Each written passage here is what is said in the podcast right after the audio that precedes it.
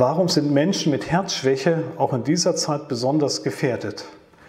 Da sind unter anderem zwei Gründe. Zum einen sind Infektionskrankheiten wie Grippe oder andere Infektionen oder insbesondere auch jetzt zum Beispiel die Corona-Infektion, die zu mehr Belastung des Herz-Kreislauf-Systems führen.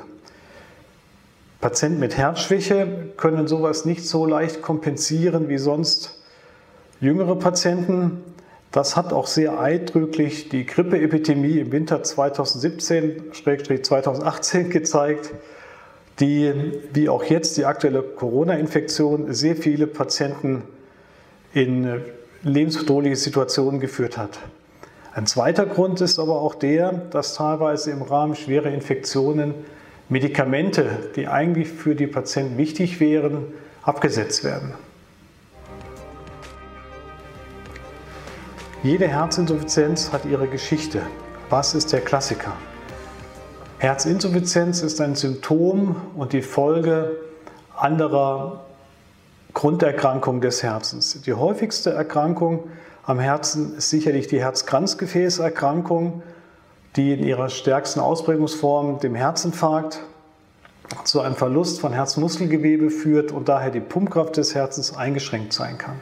Andere Gründe sind der hohe Blutdruck, eine Reihe von Herzklappenerkrankungen, aber auch Herzrhythmusstörungen. Dazu kommen aber auch Entzündungen des Herzens, Infektionen durch Viren oder aber auch manche primäre Erkrankungen des Herzmuskels, sogenannte Kardiomyopathien, die zum Teil auch angeboren sein können. Darüber hinaus können auch Erkrankungen wie der Diabetes mellitus oder auch die Nierenschwäche direkt auf Dauer zu einer Herzschwäche führen, indem auch der Herzmuskel in seinem Gewebe verändert wird.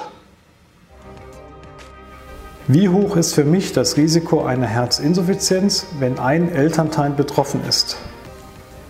Viele Herzerkrankungen treten familiär gehäuft auf. Das gilt auch für die häufigste Erkrankung wie die Herzkranzgefäßerkrankung oder den hohen Blutdruck. Es gibt auch seltene genetische Herzerkrankungen, wie zum Beispiel die sogenannte hypertrophe Kardiomyopathie.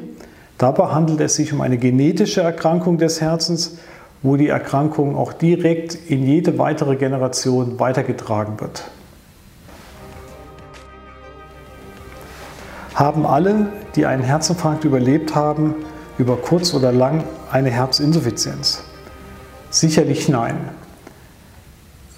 Patienten mit einem Herzinfarkt, die sehr schnell ihre Symptome erkennen, sich sehr schnell in professionelle Behandlung begeben, erleiden nur eine geringe Schädigung des Herzmuskels, da das verschlossene Herzkranzgefäß, die Ursache des Herzinfarktes, wieder eröffnet werden kann und damit die Durchblutung des Herzens rasch wiederhergestellt wird und nur wenig Herzmuskelschädigung auftritt. Daher ist es so wichtig, bei den Symptomen eines Herzinfarktes auch als Patient schnell zu reagieren und schnell den Rettungsdienst zu rufen. Gehört jeder Diabetiker zur Risikogruppe für eine Herzschwäche oder nur die Typ-2-Diabetiker? Alle Diabetiker sind gefährdet. Jedoch haben gerade die Typ-2-Diabetiker noch zahlreiche Nebenerkrankungen, sodass bei diesen Patienten die Herzschwäche in der Regel früher und auch stärker ausgeprägt auftritt. Dafür sind vor allen Dingen die zahlreichen Gefäßkomplikationen entscheidend für die Folge der Herzschwäche.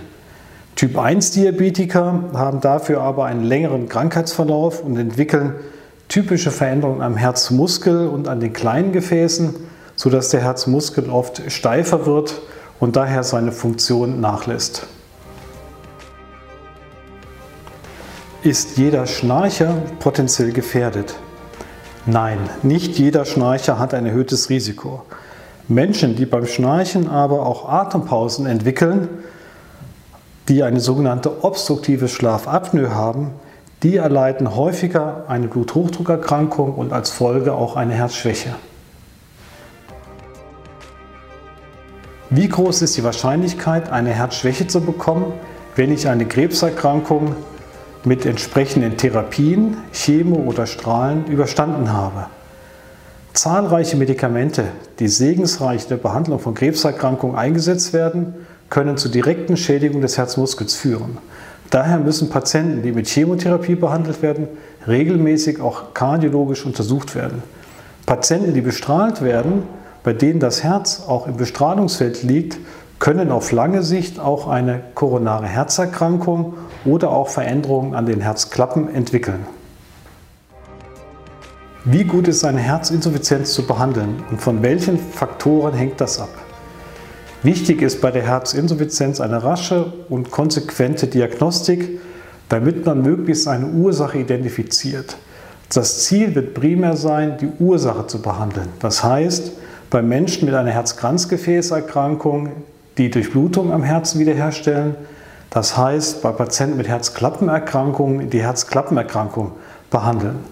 Wenn die Ursache nicht behandelbar ist, dann gibt es aber auch eine sehr gute, standardisierte medikamentöse Behandlung, die sowohl die Beschwerden bessert als auch das Überleben verlängert. Raucher haben ein höheres Risiko gilt das für Gelegenheitsraucher, mittelschwere Raucher und starke Raucher allgemein. Es gibt keine gesunde Dosis beim Rauchen. Übermäßiger Alkoholgenuss ist generell nicht gesund. Ab wann steigt das Risiko für eine Herzinsuffizienz? Ab Glas 1 pro Tag oder zwei Flaschen Wein pro Woche. Es gibt auch keine gesundheitsfördernde Dosis beim Alkohol.